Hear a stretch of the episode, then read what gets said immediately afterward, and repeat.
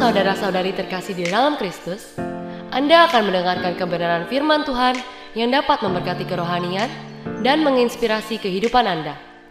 Dari GBI House of Prayer, selamat mendengarkan.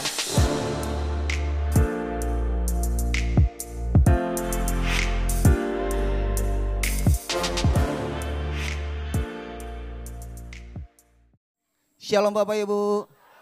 Shalom. Haleluya. Iya, Bapak Ibu. Hari lagi. Iya, Bapak Ibu. Tahu gak apa sih yang buat Tuhan senang? Tuhan, saya menyenangkan Engkau Tuhan. Saya menyenangkan Engkau Tuhan. Masalah Bapak Ibu tahu gak apa yang membuat Tuhan senang itu? Yes. Udah loncer. Iya Bapak Ibu. Iya, isi hati Tuhan apa? Ke gereja Pak, saya senang hati Tuhan Pak. Saya tiap minggu ke gereja, itu sudah saya lakukan Bapak. Saya percaya Tuhan disenangkan. Ya itu betul, Tuhan senang. Pak, saya sudah ikut komsel Pak. Iya, pasti Tuhan senang. Ya, itu senang Tuhan pasti. Saya sudah ikut rumah doa Pak. Saya rajin rumah doa Pak. Ya, itu Tuhan senang. Tapi ada satu hal yang kita mesti tahu Bapak Ibu, yang buat Tuhan senang. Dan kalau kita tahu yang buat Tuhan senang itu apa dan kita lakukan, wah Tuhan sangat senang-senang banget Bapak Ibu. Iya, karena apa kita tahu yang Tuhan senang ini kita lakukan. Yang buat Dia senang kita lakukan Bapak Ibu. Iya, saya tahu istri saya tahu kesenangan dia. Dia suka cake, iya dia suka bolu, iya dia suka makanan-makanan yang segala arah-arah barat gitu ya rotinya ya. Iya, tapi saya kurang suka Bapak Ibu. Iya, ya saya berbeda dengan dia. Tapi kan berbedalah kita disatukan Bapak Ibu. Ya kita bisa bersama-sama. Ya saya suka makan makanan yang suka ya jadul-jadul lah gitu Bapak Ibu ya. Ya makanannya jadul-jadul, makanan yang zaman-zaman dulu gitu. Ya segala apa sih ya. Ya ongol-ongol gitu ya. Itu saya senang Bapak Ibu. Ya ketan yang ada serundengnya itu senang. Dan puji Tuhan Bapak Ibu. Saya sering dikirimin sama jemaat saya Bapak Ibu. Ya Tante Yano, terima kasih ya. Sangat rajin dia mengirimi saya Bapak Ibu. Kalau dia bikin dia kirimin saya. Pak Santo ada di mana Pak? Di gereja. Nanti ambil ya di tempat cool ya. Oh iya terima kasih Tante. Iya saya suka itu Bapak Ibu. Iya tapi beda dengan istri saya. Ya, dia gak suka makan seperti itu. Bukan gak suka, ya suka juga. Tapi ada yang lebih suka dia makanannya Bapak Ibu. Ya, nah kalau saya berikan makanan itu dia senang juga tapi... Ya beda senang kalau saya berikan apa yang dia suka. Ya dia suka ya makanan ala-ala barat lah gitu ya roti yang aduh apa namanya susah saya sebut ya. Nah dia suka itu kalau saya berikan itu dia pasti senang. Beda saya bawa mah ini mau ongol-ongol ya senang. Tapi berhari-hari pasti gak habis itu Bapak Ibu. Iya yang habisin saya Bapak Ibu. Kenapa? Karena saya yang suka itu. Beda kalau saya berikan apa yang dia suka itu pasti dalam sekejap bersih. Iya. Demikian juga Bapak Ibu, kita mesti tahu apa yang Tuhan mau, iya, apa yang buat Tuhan senang. Ke gereja iya, baca firman Tuhan iya, berdoa iya Bapak Ibu, Tuhan senang pasti. Tapi ada hal yang buat Tuhan lebih senang Bapak Ibu. Iya, mau tahu jawabannya? Mau tahu? Jangan kemana-mana, ikuti khotbah Pak Santo sampai selesai. Amin, haleluya. Ya bisa tayangkan, ya hari ini saya akan bahas tentang isi hati Tuhan. Apa sih isi hati Tuhan? Kita tahu isi hati Tuhan dan kita lakukan. Wah saya percaya Tuhan tuh berbunga-bunga hatinya. Ya seperti saya kasih, ma ini ma kue ma. Udah seneng nih pasti ya. Kalau ma ini Pak, ya entah taruh meja aja gue makan. Iya, kita bisa tahu isi hati Tuhan. Apa sih isi hati Tuhan? Dan kita lakukan Bapak Ibu. Amin. Ini nyanyian kita dan ini isi hati kita. Kalau kita lihat di 1 Timotius 2 ayat 4. Dikatakan, yang menghendaki, siapa tuh yang menghendaki, siapa tersebut yang menghendaki supaya semua orang diselamatkan dan memperoleh pengetahuan akan kebenaran. Sorry Bapak Ibu ya, si mimbar saya turunin ya. Ya karena saya gak mau ada mimbar yang membatasi saya dengan Bapak Ibu. Biar hanya jarak aja yang batasi kita.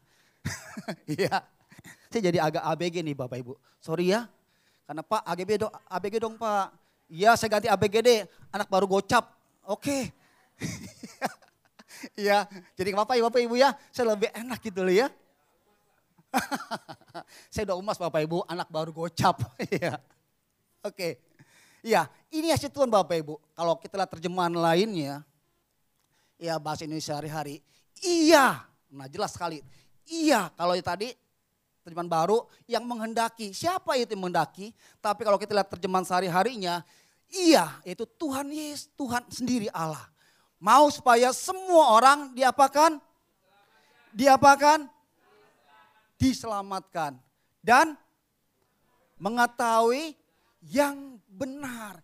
Ini isi hati Tuhan loh Bapak Ibu. Yang Tuhan mau, yang Tuhan rindukan, yang Tuhan ingin Bapak Ibu. Semua keluarga saya, semua tetangga saya, semua teman-teman saya, enggak Bapak Ibu. Semua orang diselamatkan Bapak Ibu. Apa diselamatkan? Apa diselamatkan? Apa sih diselamatkan Pak? Saya selamat Pak, selalu setiap hari saya selamat Pak. Bahkan anak saya selamatkan, Selamat Mulyadi. Supaya dia selamat. Ya. Apa diselamatkan Bapak Ibu? Diselamatkan apa? Hidup kekal kelak bersama dengan Tuhan di sorga. Bapak Ibu, itu dua hal yang Tuhan inginkan. Semua orang itu diselamatkan dan semua orang itu mengetahui yang benar. Apa itu yang benar Bapak Ibu? Siapa itu yang benar? Pribadinya Tuhan sendiri, Tuhan Yesus. Jadi dua hal inilah Bapak Ibu, kita bisa tahu isi hati Tuhan pagi hari ini. Iya, bahwa Tuhan rindu setiap orang itu diselamatkan. Dan Tuhan rindu setiap orang itu mengenal yang benar. Siapa yang benar? Tuhan sendiri. Dua hal inilah Bapak Ibu, ya, yang Tuhan mau kita lakukan. Jangan bilang, Tuhan ini tugas kami, menyenangkan hatimu. Menyenangkan apa? Iya, tahu hari ini kita tahu nih, ini. Tapi kita gak lakukan, Tuhan bilang, Allah lu NATO. Tahu NATO? Pak Niko bilang, no action, talk only. Om dulu, Tuhan bilang, Omdo, udah tahu selamatkan jiwa-jiwa, tapi lu gak lakukan, cuma menyenangkan hati Tuhan. Omdo, Tuhan bilang, omong doang. Omong doang, ya no action, talk only. Nah Bapak Ibu, ya saya percaya dan saya aminkan kita keluar tempat ini, kita melakukan apa yang menyenangkan hati Tuhan. Ya, bahwa orang-orang Tuhan rindu untuk diselamatkan. Dan Tuhan rindu setiap orang-orang itu mengenal ya yang benar. Artinya apa? Membawa mereka untuk menjadi ya seorang murid. Untuk mereka diajarkan kebenaran-kebenaran firman Tuhan. Itu hasil Tuhan Bapak Ibu. Orang diselamatkan itu bicara tentang nanti masa depan Bapak Ibu. Ya tentang future. Ini hasil hati Tuhan. Ya diselamatkan artinya apa? Enggak mengalami kebinasaan. Nanti kelak kita setelah kita dipanggil oleh Tuhan. Iya. Kita tahu kita akan kemana berada Bapak Ibu. Kita akan bersama dengan Tuhan, gak binasa. Hidup kekal bersama dengan Tuhan di sorga. Ada suatu kepastian jaminan. Ya bahwa bersama dengan Tuhan nanti kelak. Itu bicara tentang namanya waktu ke depan, future Bapak Ibu. Bahwa nanti kelak setelah kita mengalami namanya kematian. Kita pasti kita akan diselamatkan Bapak Ibu. Amin. Amin. Ingat dikatakan heeh. Heeh. Heeh lagi. Ah, puji Tuhan, bisa ngerti ya. Jadi Tuhan rindu setiap nanti kelak setelah kita meninggal kita diselamatkan. Iya, itu nanti yang akan datang. Dan mengetahui yang benar sekarang ini loh Bapak Ibu. Waktu sekarang ini loh Tuhan mau kita tahu yang benar itu apa, siapa. Sebab dunia sudah dikuasai oleh kegelapan, semua itu udah kepalsuan. Semua itu pakai topeng Bapak Ibu. Semua itu sudah pakai selubung. Dan Tuhan mau yang benar. Sekarang Tuhan mau kita tahu yang benar, kebenaran itu Bapak Ibu. Saat inilah kita mesti ya ajarkan kepada ya jiwa-jiwa. Kalau nanti kelak kita tahu kita akan kemana di sorga. Jadi dua hal inilah isi hati Tuhan pagi hari ini yang ingin saya sampaikan. Jangan sekedar nyanyi aja, tapi mari kita lakukan. Bahwa semua Tuhan rindu untuk jiwa-jiwa diselamatkan. Jangan hanya keluarga kita aja, ya jangan hanya mantu kita aja, ya besan pun juga. Ya sebelum kita ayo. Selamatkan dia, ya ibu-ibu sudah punya mantu, punya besan yang sebel, ayo ajak, ya supaya diselamatkan juga, ya oke, cepat Bapak Ibu. Nah, tapi bagaimana caranya untuk kita bisa menyelamatkan mereka? How to? Bagaimana Tuhan saya membawa mereka kepada Tuhan untuk diselamatkan dan mengajarkan mereka kebenaran. How to? Bagaimana caranya? Saya bingung Pak melakukannya. Gampang apa susah untuk menjauh jiwa-jiwa kepada Tuhan? Reaching out? Gampang. Cuman 2 orang yang bilang gampang. Yang lainnya dari sini diem saja. Berarti belum tahu, bingung, atau nggak tahu. Nah pagi hari ini ya saya akan bagikan. Ya bagaimana kita bisa menjangkau jiwa-jiwa sehingga jiwa-jiwa itu diselamatkan dan jiwa-jiwa itu bisa diajarkan ya kebenaran firman Tuhan. Yang ngerti katakan amin. Ha-ha. Ya, di Roma 10 ayat 13 14 dikatakan Bapak Ibu.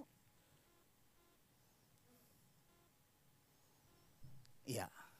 Sebab barang siapa yang berseru kepada nama Tuhan akan diselamatkan. Jadi gampang sekali Bapak Ibu untuk mereka diselamatkan. Ya, hanya apa? Hanya apa? Gampang kan? Hanya berseru kepada nama Tuhan itu dijamin diselamatkan. Gampang kan ya? Nah apa susahnya Bapak Ibu? Gak susah kan ya? Ayo reaching out, cari jiwa-jiwa. Supaya mereka bisa berseru kepada Tuhan sehingga mereka diselamatkan. Amin. Tapi Bapak Ibu, masalahnya tuh bagaimana mereka dapat berseru kepada Tuhan jika mereka enggak percaya kepada Tuhan. Bagaimana mereka percaya kepada Tuhan kalau mereka enggak mendengar tentang Tuhan? Bagaimana kalau mereka enggak mendengar tentang Tuhan kalau enggak ada yang memberitakannya? Bagaimana bisa diselamatkan? Berseru, tapi mereka enggak tahu. Mereka enggak dengar, mereka enggak percaya. Bagaimana bisa berseru? Mereka diselamatkan, ya enggak bisa lah Bapak Ibu. Mereka harus mendengar. Harus ada yang memberitakannya. Amin. Kalau mereka enggak tahu, enggak dikasih tahu, enggak diberitakan. Bagaimana mereka bisa berseru? Dan bagaimana mereka bisa diselamatkan Bapak Ibu? Dan kunci diselamatkan itu gampang sekali. Hanya berseru kepada nama Tuhan Yesus. Gampang, simple. Ini namanya anugerah Bapak Ibu. Iya, bahwa keselamatan hanya dalam nama Tuhan Yesus. Dan kita berseru kepada Tuhan Yesus, ya kita diselamatkan. Tapi masalahnya Bapak Ibu, masih banyak orang yang belum di luar sana, yang belum diselamatkan. Karena mereka enggak percaya. Mereka enggak percaya, kenapa? Karena mereka enggak mendengar. Karena enggak ada yang memberitakannya. Dan inilah Bapak Ibu pagi hari ini. Kita di pujian tadi, Tuhan, ini tugas kami. Apa tugas kita? Tugas kita apa? Tugas kita apa? Masih sama dengan saya linknya, channelnya. Ya, ya memberitakan. Tugas kita memberitakan. Iya, apa yang kita beritakan Bapak Ibu? Supaya mereka bisa kenal, mereka bisa berseru, mereka percaya dan mereka diselamatkan.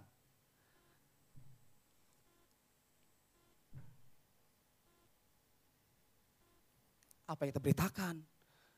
Apa yang kita beritakan Pak? Supaya mereka percaya, mereka dengar, mereka berseru, dan mereka diselamatkan. Apa Pak beritanya? Iya. Di Markus 16 ayat 15 dikatakan, lalu ia berkata kepada mereka, pergilah. Iya. Tuhan berkata kepada murid-muridnya, pergilah. Artinya apa? Di rumah saja? Di rumah aja? Di kantor aja? Ya, di rumah saja. Kalau pergi berarti pergi, melangkah. Ya dan apa? Beritakanlah Injil kepada segala makhluk, kepada semua orang.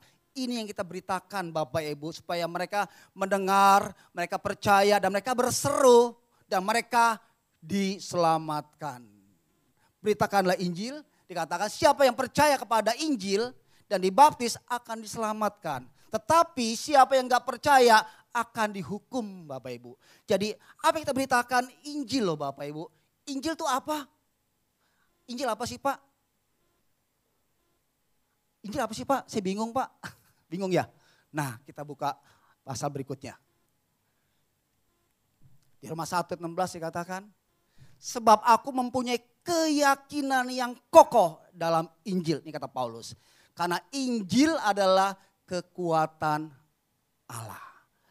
Injil kekuatan Allah yang kita harus beritakan. Yang menyelamatkan setiap orang yang percaya. Pertama-tama orang Yahudi tetapi juga orang Yunani.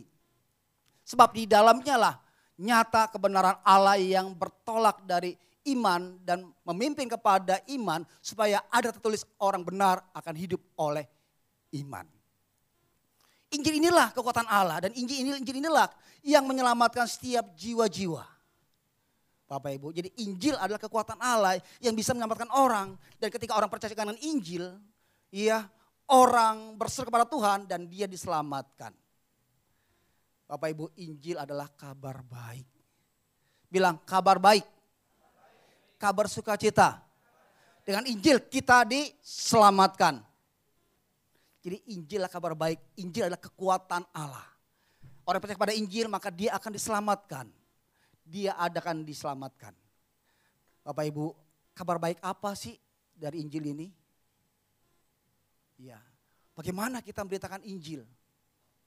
Bagaimana cara memberitakan Injil Bapak Ibu? Supaya orang dengar, percaya, dia berseru dan dia diselamatkan.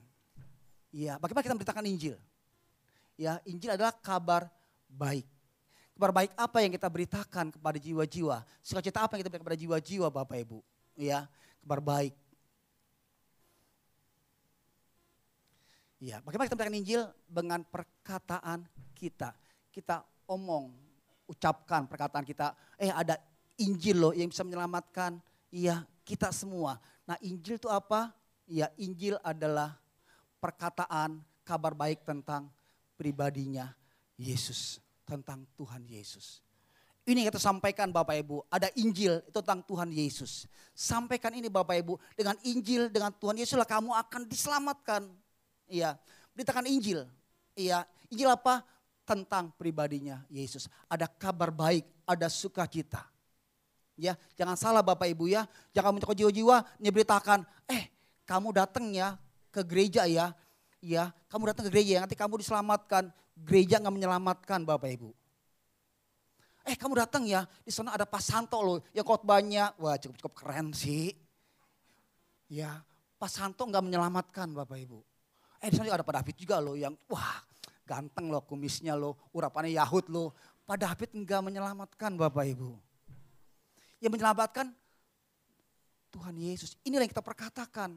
Pribadinya Tuhan. Jangan perkatakan itu orang Bapak Ibu. Jangan perkatakan itu sesuatu apapun juga. Ya, sebab itu enggak menjamin orang diselamatkan. Injil bicara tentang namanya Tuhan Yesus. Kabar baik. Dalam dia ada kabar baik. Amin. Ini kita beritakan Injil ini Bapak Ibu. Di Matius 1 ayat 23 kan. Sesungguhnya anak darah itu akan mengandung dan melahirkan seorang anak laki-laki. Dan mereka akan menamakan dia Immanuel. Ini kita sampaikan. Ada Injil loh, Allah Immanuel loh. Allah artinya apa? Allah yang senantiasa menyertai setiap kita. Allah yang bersama-sama dengan kita. Allah nama Tuhan Yesus. Dia menyertai kita loh. Ini beritakan Bapak Ibu pribadi Yesus bahwa dia menyertai kita. Bahkan sampai di akhir zaman, sampai di kesudahan, dia menyertai kita Bapak Ibu. Ini pribadi kita sampaikan Tuhan Yesus bahwa dia Allah yang hidup. Allah yang menyertai kita sampai di akhir kehidupan kita. Sampaikan ini Bapak Ibu, ada pribadi Tuhan Yesus. Bukan sampaikan ada Pak Santo. Pak Santo di gereja, gak bisa ngapa-ngapain kalau di sana ada apa-apa. Tapi Tuhan bersama dengan kita, Allah menyertai kita. Jadi kalau kita mungkin ada masalah, masa Allah diem aja sih? Kalau kita punya pergumulan, masa Allah diem aja sih? Dia Allah Immanuel, Allah menyertai kita. Dan dia pasti menolong setiap kita. Bahkan dia tinggal dalam kehidupan kita Bapak Ibu. Dia bersama-sama dengan kita. Dan percayalah, ada Tuhan bersama kita, siapa masalah kita, siapa lawan kita, nehi Bapak Ibu. Gak ada. Kenapa? Dia bersama kita, masa dia diam aja sih dia kalau kita punya masalah? Kan dia Bapak kita, dia Allah Immanuel menyertai kita, dia pasti akan berperkara. Betul ya? Kalau saya punya anak, saya punya anak pasti. Kalau saya bicara dengan anak saya si Rachel, yang masih 13 tahun. Saya akan tuntun dia, kalau dia mungkin jalan di jalan raya, kalau mau nyebrang, saya akan pegangin dia. Iya, saya akan jagain dia. Iya, gak mungkin, Rachel, nyebrang sono, ayo. Ya kan gak mungkin kan, coba tuntun dia, tunggu Rachel, ada kendaraan. Kendaraan di sono, Rachel, kamu sebelah kiri, Bapak sebelah kanan. Ya itu kan orang tua yang baik Bapak Ibu ya. Iya kan, nggak mungkin orang tua yang baik, "Cetel, kamu sono jalan sendiri." Iya kan nggak gitu ya. Demikian juga, iya Allah kita, Allah Immanuel, Allah menyertai kita, bahwa Allah bersama dengan kita, dia nggak mungkin biarkan kita sampai jatuh tergeletak. Jadi pergumulan apa yang ada pada kita Bapak Ibu? Ada Allah bersama dengan kita. Apa kita mesti khawatirkan sih? Apa kita mesti takutkan sih Bapak Ibu? Bersama dengan Tuhan kita lebih daripada seorang pemenang. Amin. Bersama dengan kita lebih daripada apapun juga Bapak Ibu. Sebab dia adalah Allah. Ya, pencipta segalanya. Dan dia tinggal di dalam setiap kita, Allah Immanuel. Nah sampaikan ini kepada jiwa-jiwa di luar. Ada Allah Tuhan Yesus loh yang menyertai. Kalau kamu percaya dan kamu nanti kelak kamu diselamatkan. Itu sampaikan Bapak Ibu. Amin. Kemudian Bapak Ibu. Iya, beberapa ayat yang saya sampaikan Bapak Ibu, kita bisa pakai untuk kita menyampaikan ya kepada jiwa-jiwa. Ya, 4:12 dikatakan, dan keselamatan tidak ada dalam siapapun juga selain di dalam Dia Tuhan Yesus.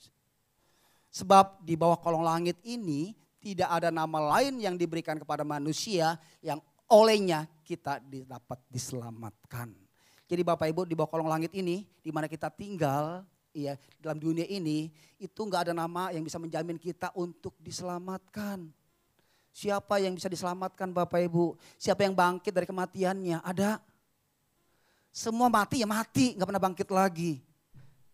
Kenapa? Sebab mereka semua mati Bapak Ibu. Tapi ada satu pribadi yang bisa bangkit. Dialah Tuhan Yesus. Karena itulah dia disebut juru selamat. Kenapa? Sebab dia sudah menyelamatkan dirinya sendiri dan dia bisa menjadi juru selamat setiap orang. Hanya dialah yang bisa menjamin kita diselamatkan Bapak Ibu. Nama lain tidak ada yang bisa menjamin kita selamatkan. Dia sudah bangkit dari kematiannya. Bapak Ibu menunjukkan bahwa dia adalah Tuhan. Dan dia sanggup menyelamatkan setiap orang dari kematiannya. Amin. Kematian apa yang kita alami? Percayalah ada kebangkitan dalam Tuhan. Bilang seperti itu.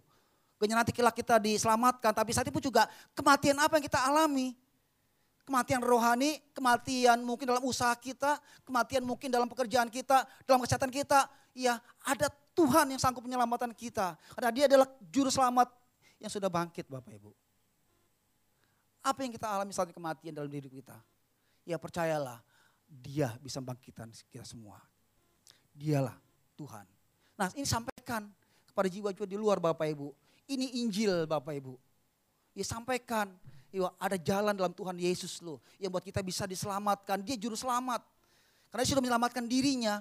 Ya, betul ya. Kalau juru masak berarti dia bisa masak. Kalau juru mudi dia bisa berarti bisa menyupir ya. Nah demikian juga kalau juru selamat dia sudah bisa menyelamatkan. Pak saya juru masak Pak. Iya bisa masak apa? Masak super mie Pak. Itu semua orang bisa. Saya bisa masak air Pak. Itu bukan juru masak namanya. Ya, juru masak tuh hebat masakannya enak Bapak Ibu. Iya, selamatan dia bisa. Demikian Bapak Ibu ya. Juru selamat kenapa? Dia sudah membuktikan bahwa sudah menyelamatkan dirinya dari kematiannya. Dan terbukalah jalan bagi setiap kita yang percaya kepadanya. Kita tidak binasa tapi beroleh hidup yang kekal. Nah, itu sampaikan Bapak Ibu ini Injil. Kabar baik, kabar sukacita. Bahwa dalam Yesus itu ada iya, kebangkitan. Iya, dari kematian kita. Kematian apa? Pekerjaan, usaha, sakit, penyakit. Iya. Itu Tuhan biasa sanggup lakukan. Amin. Nah, bisa lagi berikut Bapak sampaikan ini. Ada banyak ayat Bapak, tapi ada bagian beberapa ayat saya sampaikan supaya Bapak bisa pakai. Ya kata Yesus kepadanya, akulah jalan dan kebenaran dan hidup. Iya, akulah jalan. Ia jalan, kebenaran, dan hidup. Tidak seorang pun dapat datang kepada Bapa di sorga kalau tidak melalui aku. Jadi kalau kita mau datang kepada Bapa di sorga, lewat mana Bapak Ibu? Lewat siapa? Lewat Tuhan Yesus. Enggak ada jalan lain selain dia yang bisa menjamin kita bisa tinggal bersama dengan Tuhan di sorga. Nah sampaikan kepada jiwa-jiwa yang kita jangkau Bapak Ibu. Kalau kita nanti kelak mau ke sorga, ya hanya satu jalan loh, ya melalui Tuhan Yesus. Sebab dia hanya jalan, kebenaran dan hidup. Hanya melalui dialah kita bisa datang kepada Bapa di sorga. Nah ini sampaikan Bapak Ibu, Injil ini sampaikan kepada jiwa-jiwa. Ya supaya mereka bisa mendengar dan mereka percaya Dan mereka berseru kepada Tuhan dan mereka akhirnya diselamatkan. Tapi jangan stop sampai diselamatkan Bapak Ibu. Ya, Tuhan bilang, ya ajarlah mereka untuk mengetahui apa? Kebenaran. Kalau mereka gak diajarkan kebenaran Bapak Ibu, mereka gak diajarkan, mereka kembali lagi kehidupan yang lama. Ya, mereka menjadi orang dunia lagi. Orang kehidupannya dalam dunia lagi Bapak Ibu. Ya apa-apa pakai kekuatan mereka. Apa-apa pakai cara mereka Bapak Ibu. Bukan caranya Tuhan. Loh, cara Tuhan berbeda dengan cara dunia. Betul ya. Kalau cara dunia tuh ada gampang semua, pakai uang pelicin aja ya. Iya, gampang lah pakai uang aja, uang tempel di bawah meja. Semua beres. Tapi gak demikian dengan cara Tuhan Bapak Ibu. Nah kalau mereka gak diajarkan bagaimana kebenaran, hidup dalam bersama dengan Tuhan, mereka kembali ke cara yang lama. Dan endingnya mereka gak berseru kepada Tuhan, tapi berseru kepada diri sendiri atau kepada hal yang lain Bapak Ibu. Ya jadi bawa mereka untuk mereka juga menerima dan diajarkan kebenaran firman Tuhan. Amin. Jadi iya beritakan Injil. Apa itu Injil? Ya pribadi Yesus, bahwa dia adalah Allah Immanuel. Bahwa dia adalah Allah yang bisa membangkitkan setiap kita dari kematian apapun juga. Bahwa dia adalah jalan kebenaran dan hidup. Ya untuk kita datang kepada Bapa di sorga. Hanya melalui Tuhan Yesus lah. Nah ini Injil Bapak Ibu, Injil Tuhan Yesus Bapak Ibu. Bukan Injilnya Pak Santo ya. Ya Pak Santo gak menyelamatkan Bapak Ibu. Bapak Ibu berseru, Pak Santo, Pak Santo, Pak Santo. Pak Santo di sini aja.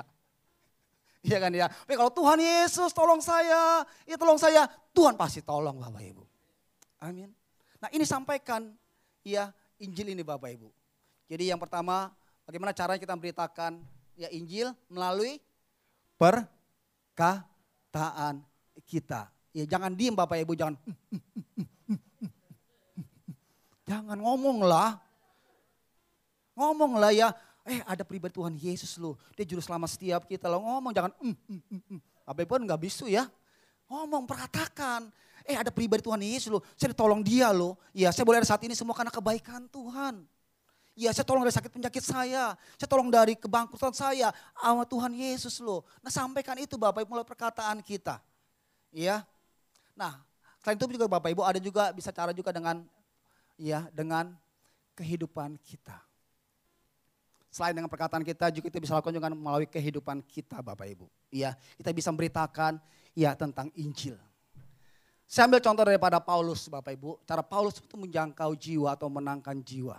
Ya Paulus dipakai oleh Tuhan untuk membawa jiwa-jiwa di luar orang ya Yahudi. Iya, dia dipakai Tuhan untuk menjangkau jiwa-jiwa. Dan saya katakan kalau kita boleh ada saat ini itu karena ya Paulus bergerak keluar ya dari orang Yahudi. Iya, dia menjangkau jiwa-jiwa dan kita bukan orang Yahudi Bapak Ibu, kita mendapatkan anugerah keselamatan karena Paulus menjangkau ya di luar orang Yahudi. Ya dan biarlah kita boleh belajar pagi hari dari Paulus. Ya bagaimana Paulus ya melakukan ya penjangkauan jiwa sehingga kita boleh ada anugerah saat ini. Dan Tuhan mau ya untuk kita juga melakukan hal yang sama seperti Paulus. Selain perkataan firman Tuhan juga melalui kehidupan kita Bapak Ibu. Ya amin. Yang ketiga katakan ha-ah. Ha-ah. Haleluya. Oh ya Bapak Ibu saya kemarin dibilang sama orang ya. Pak Bapak kan udah usia 50 tahun ya. Ya, jangan suka tidur, ya telentang. Kenapa? Emang gak boleh 50 tahun gak boleh tidur telentang. Ya, Bapak kan sudah lihat 50 tahun, saya sudah gocap sah. Iya, masih muda ya.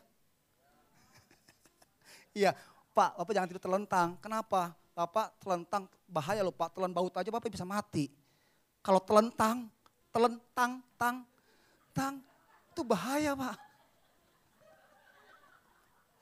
Baru connect ini.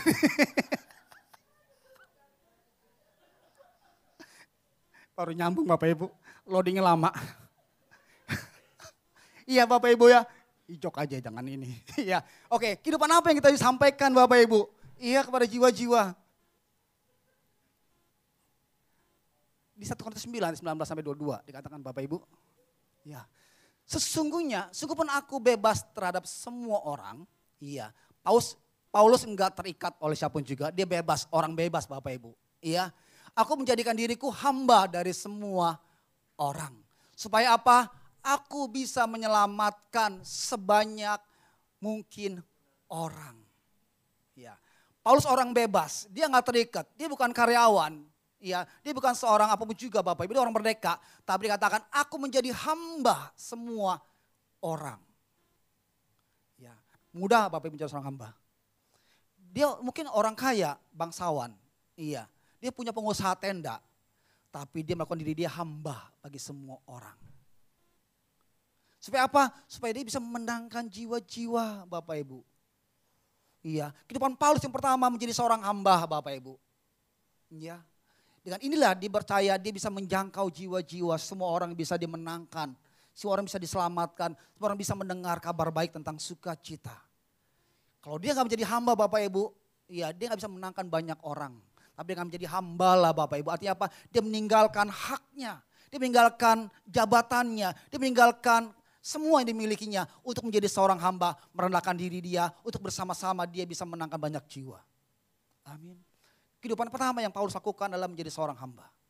Kalau kita menjadi hamba Bapak Ibu, iya, kita gak bisa menangkan banyak jiwa. Gak menjadi hamba lah, iya, kita bisa menangkan banyak jiwa. Amin. Kemudian Bapak Ibu kita lihat. Ayat 20, demikianlah bagi orang Yahudi, aku menjadi seperti orang Yahudi, supaya aku memenangkan banyak orang Yahudi.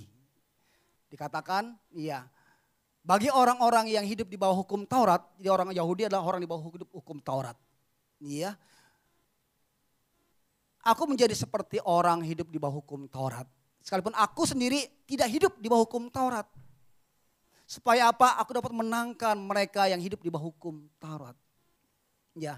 Jadi Paulus menjadi seperti, iya, siapa yang dia masuki kelompoknya. Iya. Bagi orang Yahudi tahu kan ya, yang hidup di bawah hukum Taurat. Nah dia menjadi seperti orang hidup di bawah hukum Taurat. Sekalipun dia bukan orang di bawah hidup hukum Taurat. Dia hidup di bawah hukum kasih karunia, hukum Kristus. Tapi dia hidup menjadi hukum seperti hukum Taurat. Menjadi seperti berarti gak sama loh Bapak Ibu. Iya, jadi seperti artinya gak sama. Tapi dia berlaku seperti orang hidup di bawah hukum Taurat. Supaya apa? Dia menangkan ya orang-orang hidup di bawah hukum Taurat. Ya. Menjadi seperti. Bagi orang-orang yang tidak hidup di bawah hukum Taurat, yang gak hidup di hukum Taurat, artinya di luar hukum Taurat, artinya di luar orang Yahudi, iya dikatakan, aku menjadi seperti orang yang tidak hidup di bawah hukum Taurat. Sekalipun aku tidak hidup di bawah hukum, ya luar hukum Allah, karena aku hidup di bawah hukum Kristus. Supaya apa? Aku dapat menangkan mereka yang tidak hidup di bawah hukum Taurat. Jadi ketika Paulus keluar dari orang Yahudi, dia bergaul dengan orang-orang di luar Yahudi, orang Yunani, orang lainnya, dia berlaku seperti mereka Bapak Ibu. Sekalipun dia punya hukum, ya hukum Kristus, tapi dia berlaku seperti mereka. Ini yang Paulus lakukan Bapak Ibu, menjadi seperti, berarti bukan sama Bapak Ibu. Ya, nah kalau kita ingin menjangkau sekelompok orang, kita harus menjadi seperti mereka Bapak Ibu. Ya, kita ingin menjangkau jiwa-jiwa, mungkin kelompok kelas menengah ke bawah, kita jadi seperti mereka Bapak Ibu. Jangan, gue jijik ya, gue gak mau ah, lihat hidup mereka gue gak mau. Itu mereka kelas-kelas bawah, itu bukan bagian gue, itu bagian siapa ya, Pak Santo, beresin tuh. Saya bagian kelas menengah ke atas, orang-orang berjuis, ya orang-orang pakai tas ini gini, itu jangkau saya tuh. Ya, itu bagian Pak Santo lah, yang bagian bawah-bawah gitu. Ya, no Bapak Ibu. Ya, Paulus berkata dia menjadi seperti ya di mana dia masuk. Seperti orang Yahudi, seperti orang Yahudi. Kepada kelompok orang Yunani seperti orang Yunani Bapak Ibu. Sekalipun dia bukan ya di bawah hukum Taurat, di luar hukum Taurat, tapi dia berlaku seperti itu. Ya, banyak di luar yang belum kita bisa jangkau Bapak Ibu. Ya, kalau kita eksklusif, ya kita pilih-pilih, ya maka jiwa-jiwa gak akan diselamatkan. Dan kalau Tuhan pilih-pilih Bapak Ibu, ya kita gak bisa diselamatkan. Kalau Tuhan pilih hanya orang Yahudi saja, orang Israel saja diselamatkan, kita matilah binasa semua. Tapi keselamatan terbuka bagi semua orang yang percaya Bapak Ibu. Semua orang yang percaya pada dia tidak binasa dan hidupnya kekal. Kalau Tuhan pilih-pilih dia hanya pilih orang Israel aja, kita orang-orang yang akan binasa Bapak Ibu. Tapi Tuhan terbuka keselamatan untuk semua orang. Nah inilah tugas kita Bapak Ibu, untuk menjangkau setiap jiwa, setiap orang, setiap kalangan menjadi seperti mereka. Kalau kita masuk perkumpulan mungkin orang-orang yang intelektual, kita masuklah menjadi seperti mereka. Kalau saya bergaul dengan orang-orang yang mungkin orang yang kalangan bawah, biar seperti mereka. Iya, saya mungkin bersama-sama bantu mereka, seperti itu. Menjadi seperti ya mereka itu. Nah ini yang Paulus lakukan. Kok bisa balik ini? Pencet ya. Bisa balikin lagi ke poin berikutnya. Ya, jadi Paulus menjadi seperti apa yang dia maksudnya Bapak Ibu. Dia gak bilang gak bisa, ini bukannya bagian gua. Gua gak seperti itu. Nah kalau dia seperti itu, dia akan sulit sekali menjangkau jiwa-jiwa. Tapi kira Paulus bisa next. Ya oke. Okay.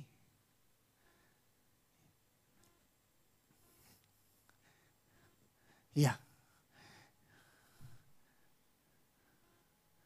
Ya terus. Ya. Oke, next. Tadi kepencet Bapak Ibu. Ya, menjadi seperti ya.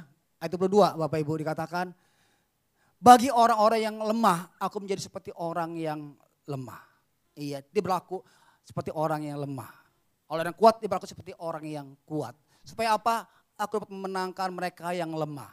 Bagi semua orang yang lemah, aku menjadi segala-galanya. Supaya aku dapat menyelamatkan iya beberapa orang di antara mereka. Kalau terjemahan lainnya Bapak Ibu. Iya, terjemahan lainnya. Iya, terjemahan saudara Indonesia dikatakan, begitu juga waktu saya bersama-sama dengan orang yang lemah, saya menjadi seperti orang yang lemah. Sekalipun dia gak lemah loh Bapak Ibu. Tapi menjadi seperti orang yang lemah. Iya. Supaya saya bisa memenangkan mereka. Jadi saya berusaha menyesuaikan diri. Ya, di mana saya berada. Ini kehidupan yang Paulus sampaikan Bapak Ibu. Menyesuaikan diri, menjadi seperti. Supaya apa tujuannya? Memenangkan ya jiwa-jiwa. Dia gak pilih-pilih Bapak Ibu. Ya, bahkan dia menjadi hamba atas semua orang. Supaya semua orang itu mendapatkan namanya anugerah keselamatan. Jadi Bapak Ibu, memberitakan Injil bisa dengan kehidupan kita. Ya, kehidupan kita yang mau. Ya, berkomunitas, kita mau merendahkan diri kita menjadi seorang hamba. Mudah gak Bapak Ibu? Enggak mudah, untuk mengerti aja susah, untuk memahami orang itu susah banget, apalagi menjadi seperti mereka. Ya, saya kadang susah juga memahami isi saya. Iya, kadang susah kan beda orang, beda pendapat ya, beda ini ya. Tapi ya untuk menjadi seperti dia itu lebih susah lagi Bapak Ibu. Iya, saya udah bersama-sama dengan saya udah 30 tahun, iya, udah bersama-sama ya, ya, saya kenal dia udah 30 lebih tahun, ya, ya saya kadang-kadang masih juga gak bisa memahami dia loh Bapak Ibu. Iya, walaupun kita sudah, walaupun nikah sudah 26 tahun, iya, pacaran 8 tahun, berarti udah 34 tahun, tapi saat ini saya masih belum bisa memahami dia. Kadang-kadang saya masih gak ngeh apa yang dia mau Bapak Ibu. Iya. Nah kalau nggak ngelah maka sering sekali kita ya beda pendapat. Tapi Paulus berkata aku menjadi seperti iya dia orang tersebut. Nah itu lebih susah lagi Bapak Ibu.